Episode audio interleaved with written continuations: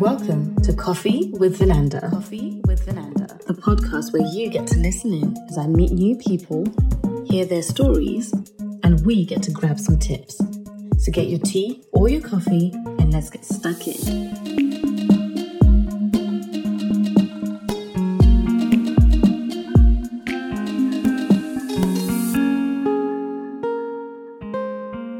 Welcome back to Coffee with Fernanda, and I'm so excited to be joined by Tanya Obeng. Tanya, I'd really love it to, if you could just let people know a bit about yourself. Oh, brilliant. Thank you. First of all, it's lovely to be on your show here today. I love the name. I love the idea of the virtual coffee, and I'm ready. I've got my coffee here. Um, Fantastic. But yeah, so basically my brand is Communication Doctor. So I actually call myself Tanya, the Communication Doctor. And what it's about is what it says on the tin, communication. Uh, but what I look at is helping people to find that authenticity within themselves and to just be themselves. So it's not about being the perfect speaker. I don't even actually feel there is such thing. Um, I remember doing a public speaking course years ago, and I had to actually unlearn everything that I have learned just to be myself. But it's just about communication, like used through your body, through your eyes, through connection, and just about connecting with people. So what I do is help people to unlock that throat chakra, because I do a lot of work with chakras, so they can release any blocks or any tension in their body so they can feel comfortable enough to speak their truth and to approach their Um, you know, to approach their C E Os, or if they're uh, business owners, to approach their clients, just so they feel confident to say what they really want to say. Okay, so that's what Communication Doctor is all about. And I run a course called Unlock Your Creativity, which is marriage of creativity and communication, because we have to kind of unlock what's within us, and that is our creativity, to open ourselves up to create.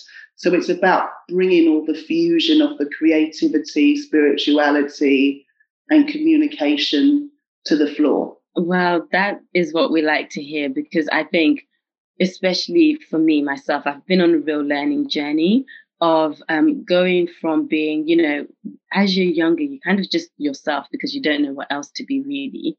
Um, and then, you know, you like what you're saying, you go on so many courses, you are around so many different people with so many different skills, and you know, you start thinking, what should I actually be like? So you know, it's a real learning process to find your own authenticity. But you know, Tanya, I've been thinking about how people are just complicated, and by complicated, there's an element of really, you know, you never really know where you stand with people. But in the same sense, is that necessarily a bad thing? Or is it just something that we, as people, often expect ourselves to, we hold other people to such a high regard that it becomes detrimental? I don't know. I've just been thinking around that area. That's really interesting. Um, because I suppose in some ways, yes, people are complicated, and in some ways, no.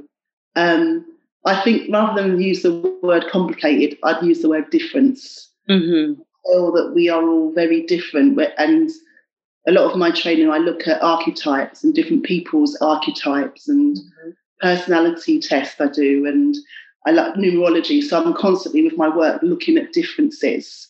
Oh. And I think once you understand people's differences, you can see how people work together. Mm-hmm. So let's just take um, astrology, for example. Let's just, you, you know, we have people who are air signs, fire signs, earth signs, and if you put all, all together and you understand the emotional energy of the water sign, and you understand the intellect of the air sign, and you understand, I don't know, the stability of the earth, and you understand the ego of the fire, you'll understand how they complement each other.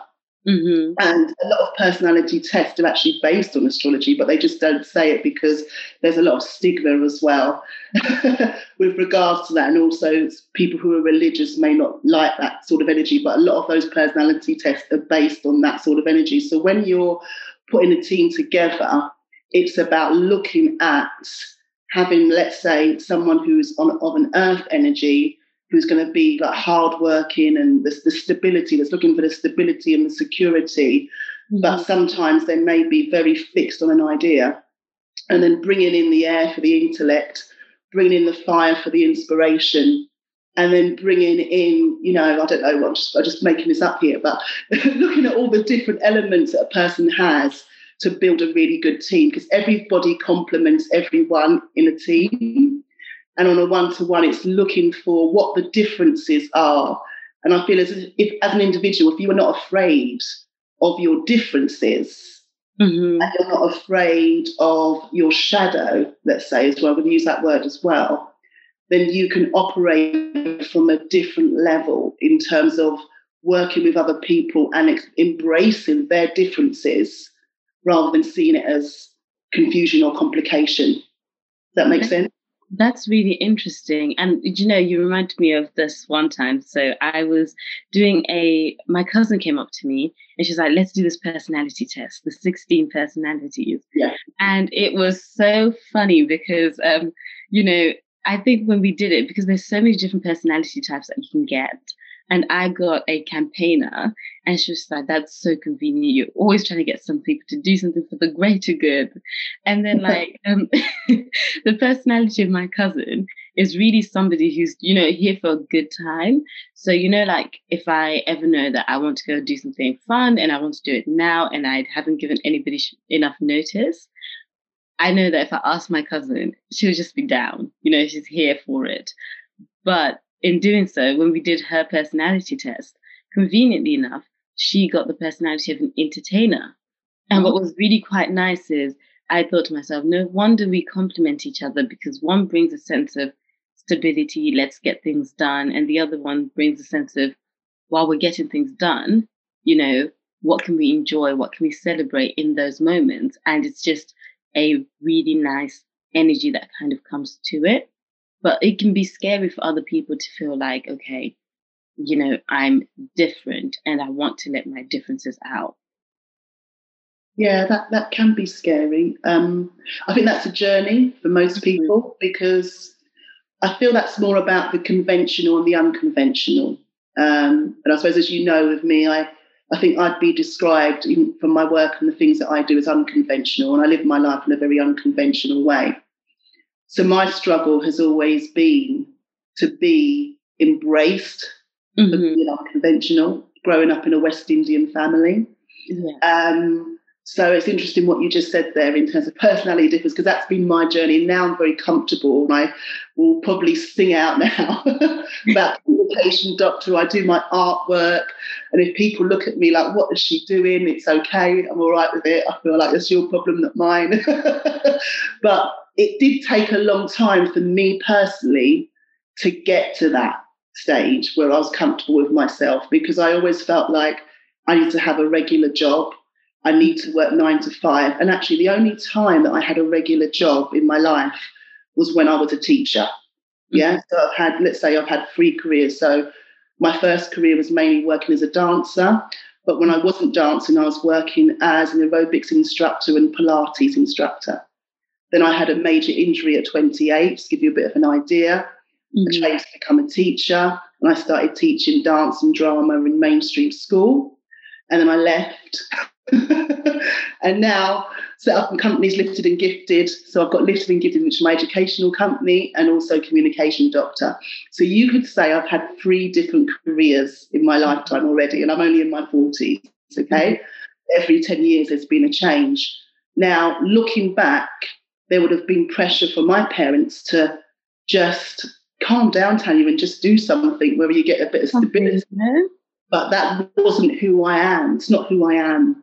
Mm-hmm. Um, and it was about me trying to embrace myself and say, you know what, it's okay to try something different. It's okay to explore. So, you know, in the last four years, I did a course with regards to psychodrama, because that's really complementing the work that I'm doing. And I'm now studying further to be a therapist, because I want to take that work further to do the work I was doing. So that would be probably, like I was about to say, the third degree. But at the end of the day, that's because I want to explore that different avenue because of where my life has taken me. But some people, as I'm aware, are not afraid, are quite afraid of exploring, and they stay in their nine to five job, and they may be in that nine to five job for the whole of their life. And that's their choice. I'm not looking at that in the negative way, but I feel it's not nice sometimes when you're pushing people to be conventional when actually they want to be unconventional because it's part of who they are. They'll fight it, like I was trying to fight it, but it's part of who I am. So it, it takes a lot to get to that stage, I say. I get what you mean, because I remember when I was growing up, I've always been, you know, those kids that are just here, there, everywhere. Like, I like to do stuff and to really, you know, it sounds so um, generic, but that's really it, you know, immerse myself in learning something new, understanding why things are the way they are. And I think mm. often enough, I've had teachers who've been like, Fernanda, if you ask another question, if this is what it is, it's just like that because that is what it is. But to me, I'm thinking, well, why is it like that? And why is it the way it is? But, you know, that's just the way that I've always been. And um, growing up, my parents used to be like, okay, V, v you've got exams, you know, why don't you just focus? Why don't you just, just, just do this? But I think over time, it came to a point where they realized, yeah, our daughter likes to do stuff. Like if she's not doing one thing, and multiple other things, she's ill. Um, you know, but I think that came with me having to commit to being myself because it could have easily gone the other way of, for example, me thinking, okay, I, if I'm studying, I must only study, even though I knew that because of the way that my brain is, I'm an active thinker. It helps me, it gives me a sense of balance to be dabbling in multiple things, but you know, it's not like that for everybody else. But you mentioned something that got me thinking. And, um, you know, there's some people who do work their nine to five. They love their job for twenty years. If, you know, in those situations, is it a case where perhaps, you know, a major career change may not be the best way forward for them, but perhaps embracing a hobby or embracing something that they, you know, have always wanted to do in their spare time, or even in their work, that they felt like, hold on a second, this would be unconventional to perhaps, you know, suggest the introduction of this policy or suggest that we do our workplace practices a bit different. Like, you know, those situations are sometimes there. And sometimes, you know, we rarely speak about them because we expect people to, you know, I think as well, you know how sometimes people expect others to be traditional. Mm. I find that people who are creative and dabbling, you know, free in terms of what they go on to do, sometimes expect that same level of confidence and freedom and flexibility in others who are more aligned with being traditional. So how do we balance that? Gosh, that's that's a big question there. Um, I think it's all just very, everyone's very different and it's very individual. So as you were talking about people who have done the nine to five job for the majority of their lives and they're happy doing that, I think that's a brilliant idea to get a hobby. But actually, I do have a lot of my clients who are those people and they're going for a point that they've approached me because they want something different in their lives. Yeah. Or they've come to a point that they can't speak to their boss about mm-hmm. something, or they want to progress to a certain point. Um, those are actually, funny enough, those were like, a lot of those people are my clients, and I feel they've come to me because they want to unlock that creativity in them. And I do a lot of inner child work, if that is the case, because sometimes people are in those jobs, not all the time, but this is, this is just kind of playing devil's advocate here. So sometimes people are in those jobs because their parents may have had that dream for them. Mm-hmm. And I, I find it a lot within the Black and the Asian community as well. You know, for example, I, I interviewed a lady once actually on my podcast, which is great as well, because you learn even more, with a lady who was a lawyer. So it just made me think of you actually. Birds of a feather. Yeah, she, she was a lawyer, but then she got to her fifties and then she transformed from being a lawyer and then she trained to be a lifestyle coach. Mm-hmm. Um And it was something that she just she just basically wanted to feel like she's helping people. And I, she said she'd helped people all her life as a lawyer. Um, but she wanted to be on the other side of that, just being the real, the real kind of nurturer mm-hmm. and kind person that she was. So some people were doing those jobs. And she said she got into law because it was what was expected of her from her parents. Um, and which is a, which is an amazing career. It's an amazing career to have. I mean, I, I, I always think law is an amazing career, but just to give you that idea of that nine to five or the traditional job, so to speak, or the doctor or the G P, sometimes people are meant to do those jobs and you can see it's in their D N A and they love it, but they may need a hobby to do and explore something else just to feed their soul from a creative perspective. Or sometimes it might be that someone wants to do wine tasting as a hobby, or I don't know what it is. It could be anything. But um, ultimately, I feel we're all very different people, as I said, going, coming back to what we're saying in terms of our differences. So you, you've got to want your soul to experience something different, mm-hmm. go to a different energy. And some people don't want to experience something different. Mm-hmm. Some people want to stay in their bubble because it's where they're comfortable. It's because of what they know. They like the structure in their life. They know that they're going to have, I don't know, an Earl Grey tea when they get home and two biscuits. Or they know that, do you mean, some people are like that. You know, you, yeah. you read them to the tea. They're going to listen to the same podcast by Ruby Wax. They're going to, you know, you could, you could picture that kind of personality. And but they're happy within that bubble. And there's others that, maybe in a similar bubble, but they want to explore more, but they don't know how, and they're pushing or they're looking for something extra. And it might be that they want to do a bike ride. They might want to do the Tour de France. Maybe that would be something that they want to challenge. So I think we're all very different. Be a challenge for me. I know. Yeah, exactly. So it's what I think when listen to ourselves, I always say listen to your intuition and listen to your mind, because we know ourselves what we want to explore, what our soul wants to experience. So sometimes you, you might see something and it's like, oh, I've really connected with that. And it could be something that your friend's doing that you're inspired be inspired by. It could be your colleague at work's done something and you're thinking, I'd like to do that. And it's not that you're copying them. Your soul wants to experience it. And that's why the universe is allowing you and allowing you to see what you're seeing. And it's not to be afraid of that, because I often hear a lot of people saying, oh, won't I be copying that person, or won't I be doing that? I say, no, do you want to do it? Do you want to experience it? Then go ahead and do it. It's as simple as that, you know. If your soul wants to experience something, go for it. And if not, you can stay in your bubble. You can stay having your Earl Grey tea and your two biscuits and your listening to Ruby Wax um, podcast because you're happy, yeah?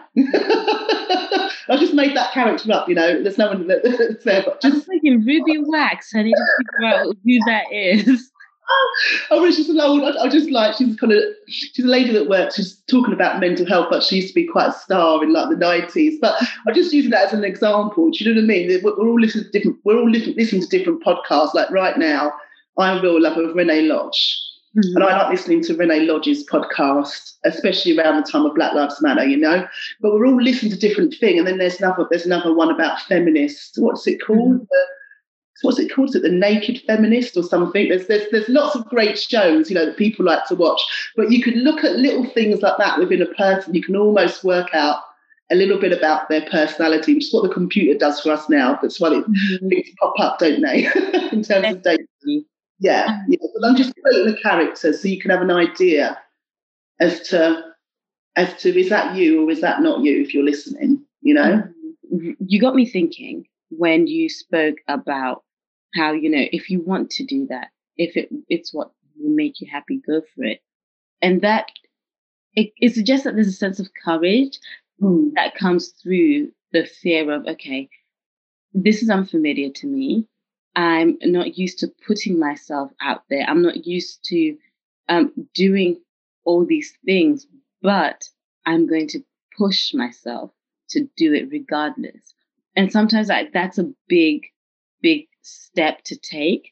Mm. And a lot take a lot, it, you know, helps towards getting to that step of actually jumping out of your bubble or jumping out of your comfort zone and thinking, you know, I'm going to try something that it may not even be extraordinarily new.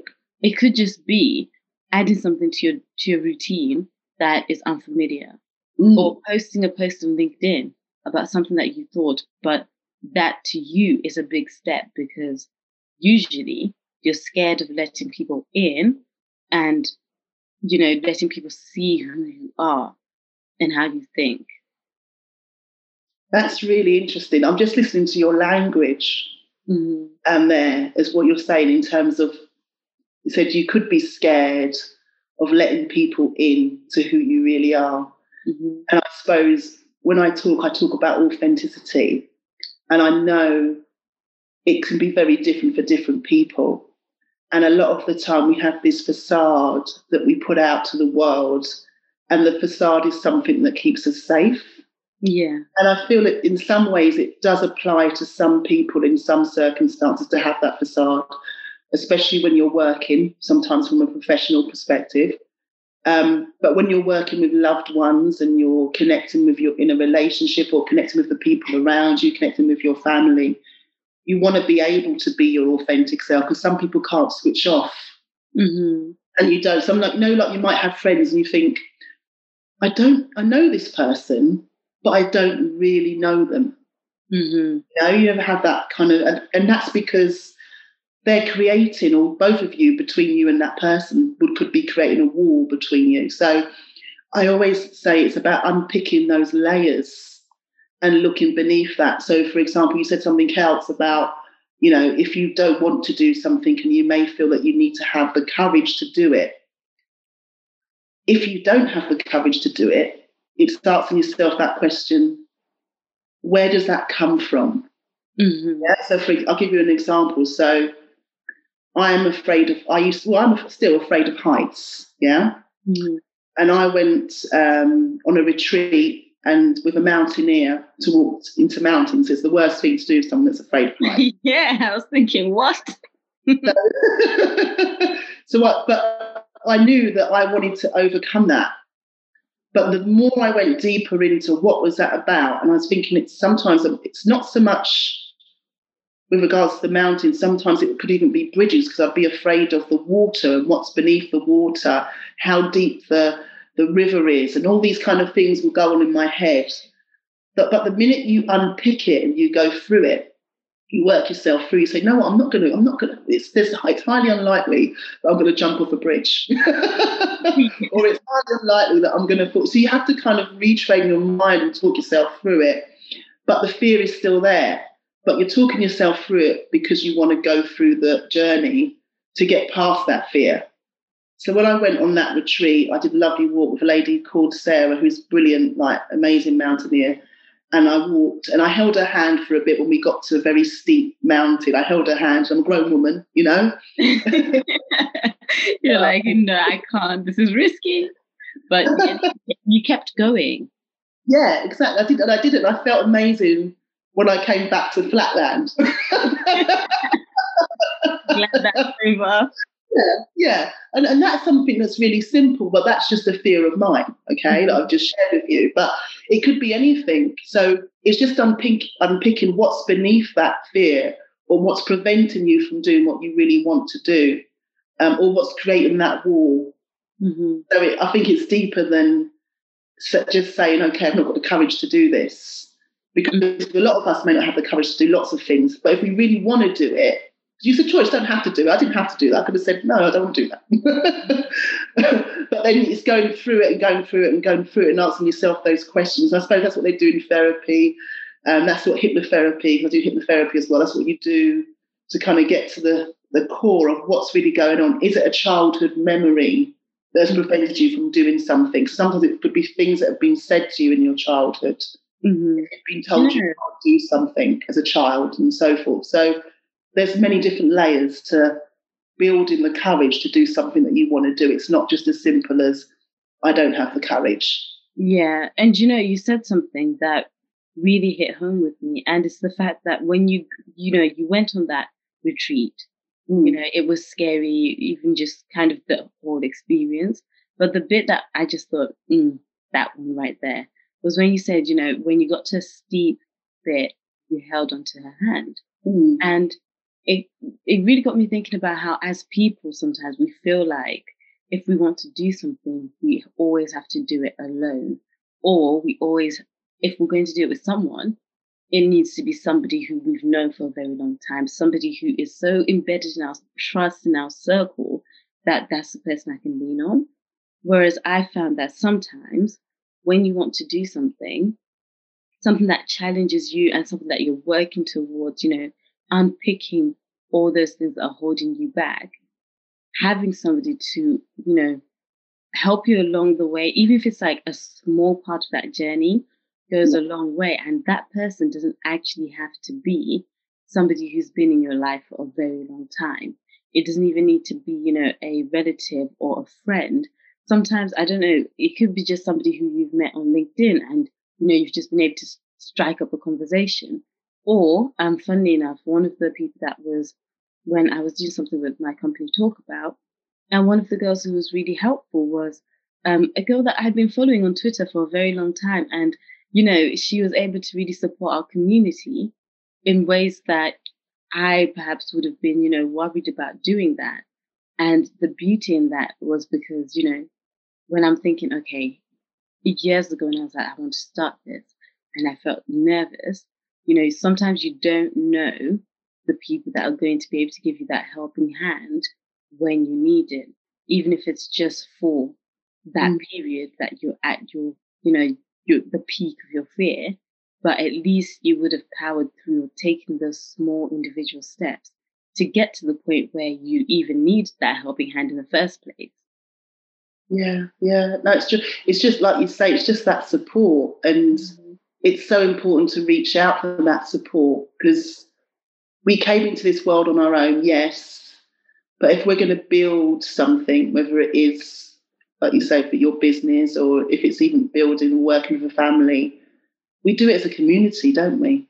Mm-hmm. And as you said, the lady on Twitter that supported you. Sometimes it's, I, I actually feel the opposite. Sometimes I feel it can be easier to have some of these conversations and support with a stranger. Definitely. Uh, because sometimes I love my family to the bone, um, but sometimes family can judge you as well. Mm-hmm. You know, on some levels, um, and that's not to knock. I mean, I love my family; they've been very supportive. They're amazing, um, but sometimes they may have a certain idea of you. It's interesting in your life; different people have different ideas of you and different perspectives. They'll see you in a different light, depending on in what context you work with them. So, especially at work, you'll be different, won't you? You'll, like you'll, they'll see your courage. So, like for example, when I was teaching, they'll.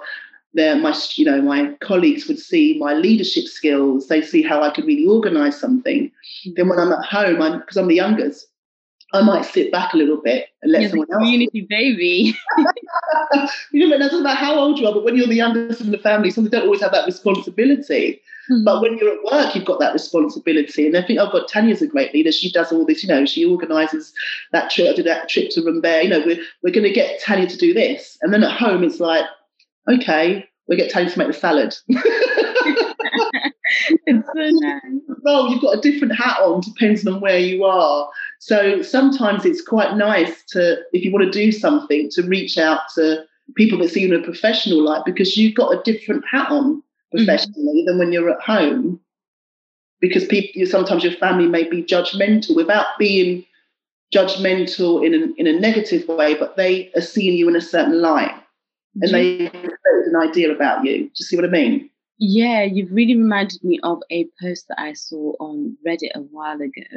And it was saying, you know, you always want to figure out who am I? And but they're like, you meet so many different people in your life, and none of them will ever be able to tell you who you are, because the V that they see from work, the V that they see on social media, and the V that people who meet you in the shop, everyone has a whole different impression of you, so. Such that to truly know yourself, you'd be looking at the lenses of so many different people that you've come across. Mm-hmm. And I think, you know, there's an element of giving yourself, you know, and some grace when you feel like, I don't quite know who, who you are, who I am, mm-hmm. because none of us really do.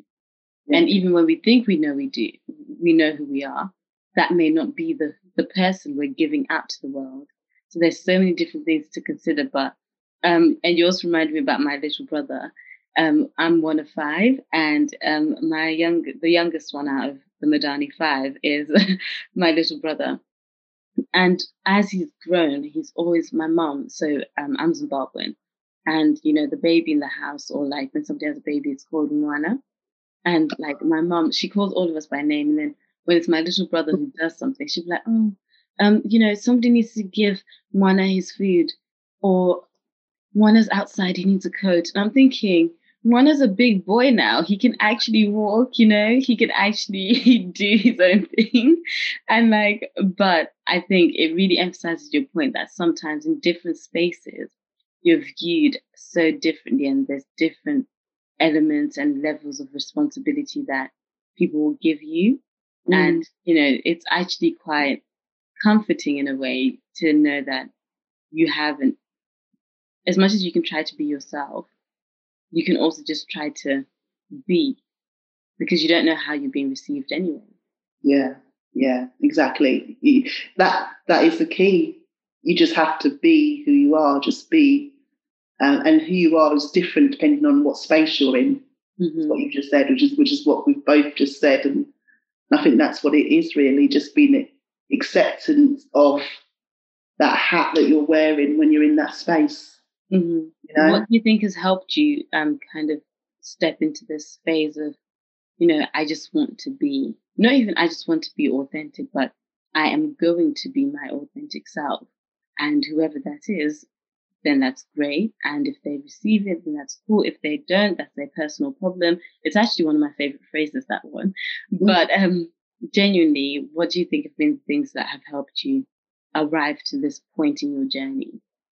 You know what, on reflection, when I've done therapy myself, because I, you know, I do the psychodrama, but before I got to this stage, I've actually seen therapists myself, and it's been great in terms of you're talking to them, they're reflected, and then you start reflecting and having a look at yourself and thinking, okay, what have I done? So I looked back at myself and I realised that I'm a bit of a fighter. Mm-hmm. And I'll give you an example. So when I was at university, I was studying dance and we had a Pilates teacher. I won't mention her name, years ago, because she was nice but not nice. um, because, you know, when you when you study dance, Pilates was kind of an element of it.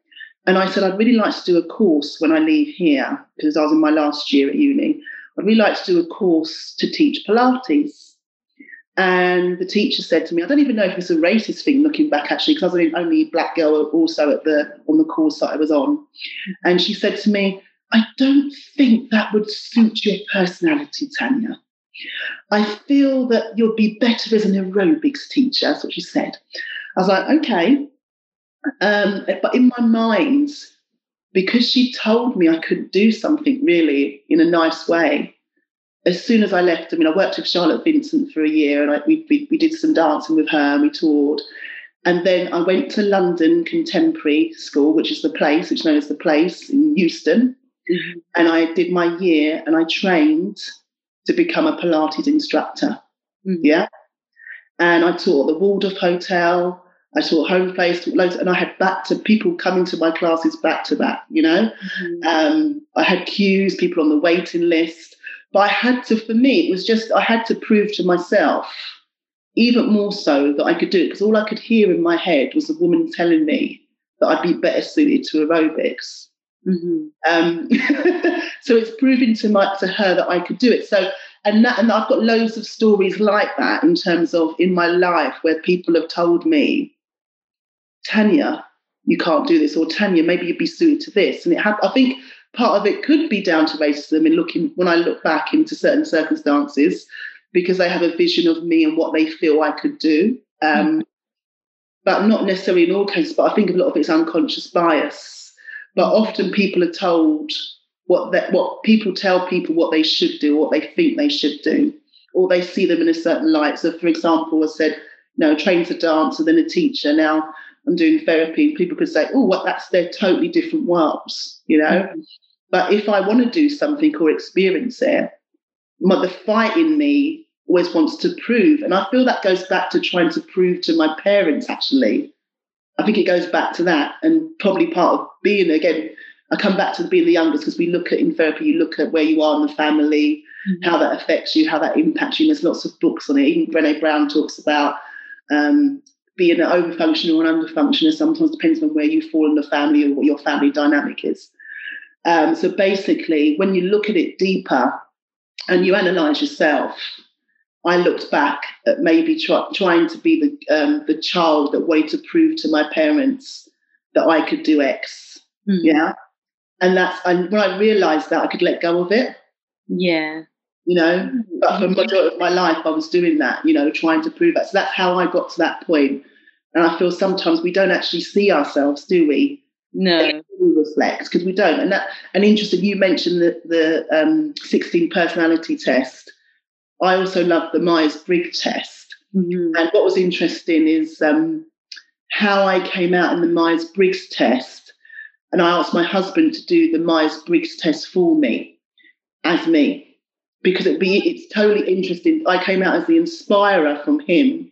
And when I did it myself, I came out as the feeler, or was it the feeler? Or the, so how I saw myself and how he saw me was a little bit different. And that's sometimes really interesting to do with people that are close to you. Exactly. Because they can see a different side. Because you feel you know yourself, which is good. But when someone's really close to you, they may see you in a slightly different light. And that may be interesting for you to see yourself as well.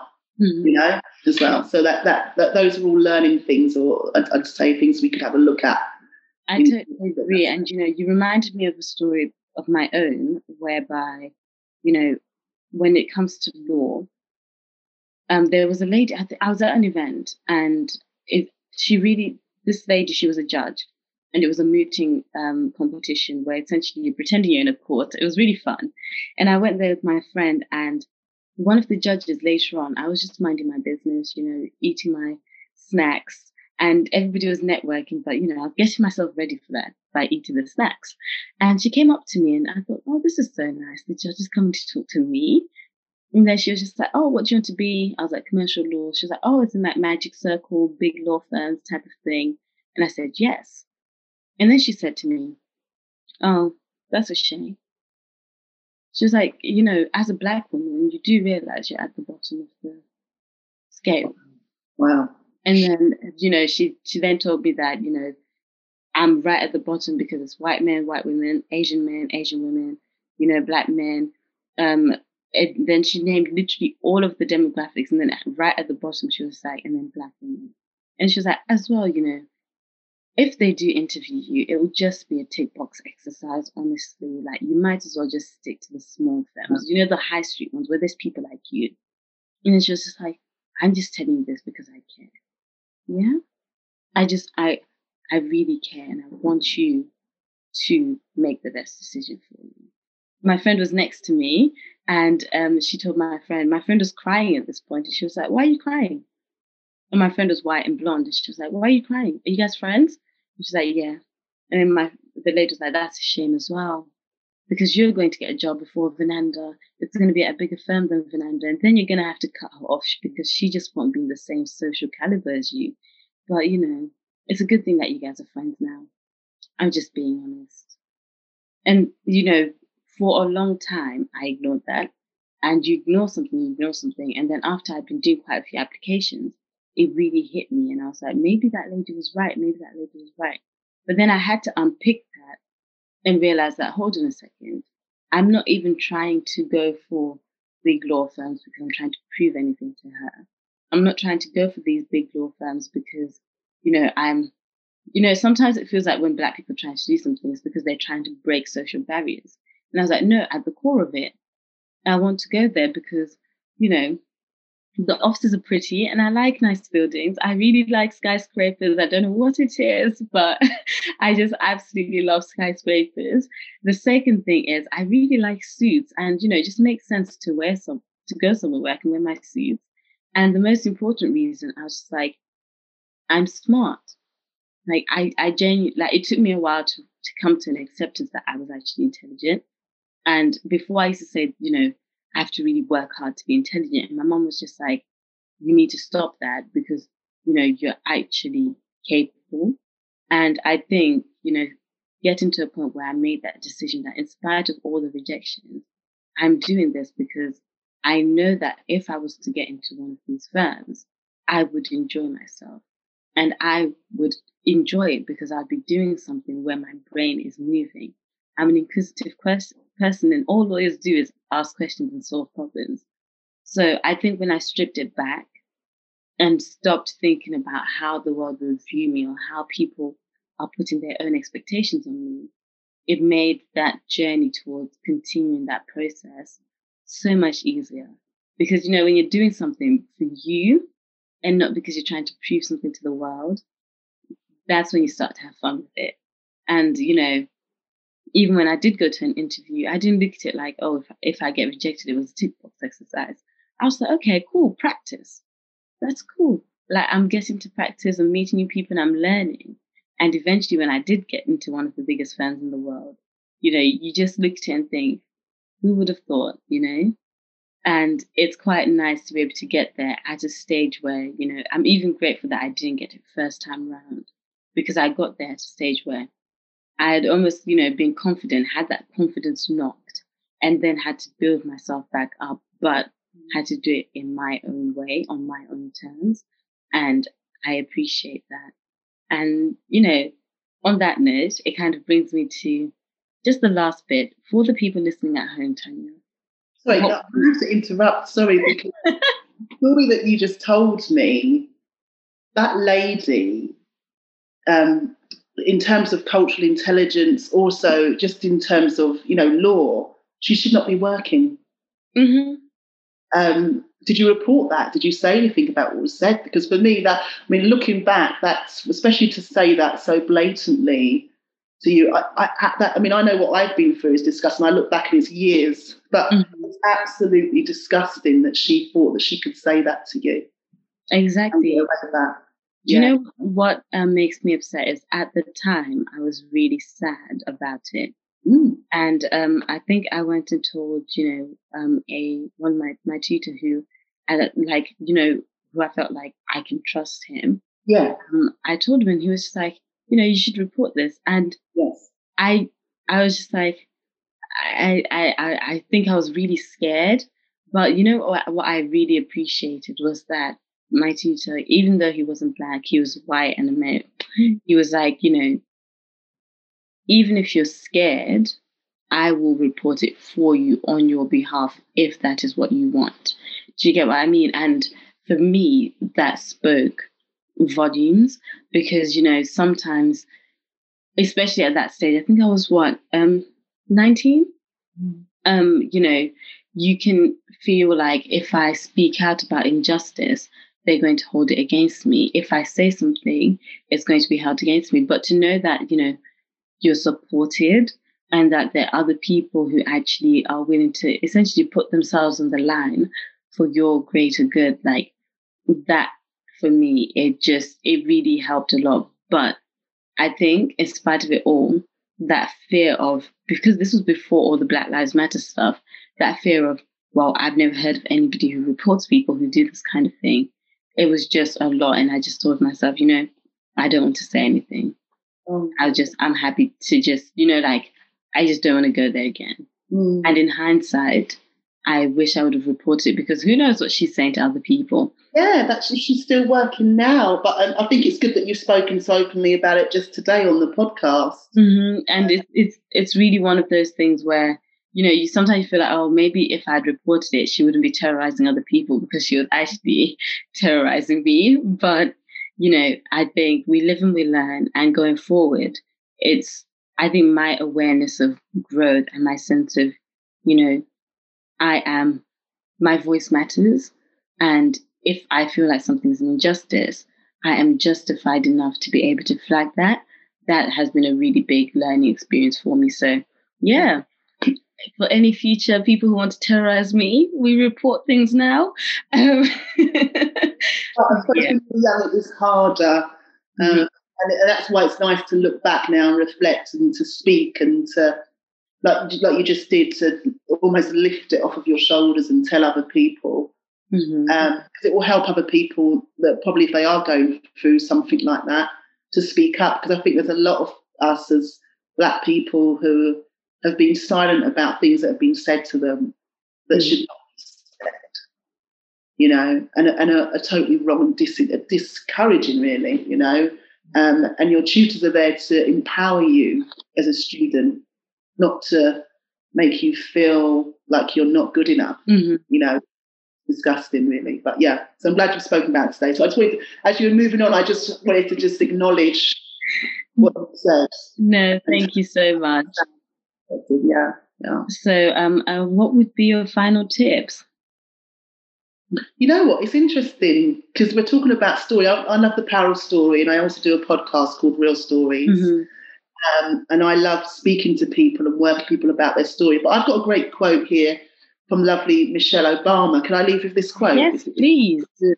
And um, it's from, actually, what I really love, because now I love journaling. I've always done, I've journaled all my life, mm-hmm. actually. And it's something that I encourage my clients to do. And I could not, I got so excited when Michelle Obama released her book, Becoming. And then she released this, which is, uh, you probably can't see it because of my background, but it's um, a journal. Mm-hmm. It's, uh, it's a journal, and it kind of takes you through, um, so you can journal yourself, and it's brilliant. So if you want to have it, go and get it, go and definitely get it. So in this journal, it basically says, it looks at struggles, and it says your story is the most powerful part of who you are. The struggles, the failures, successes, and everything in between. Remember always to stay open to new experiences and never let the doubters get in the way.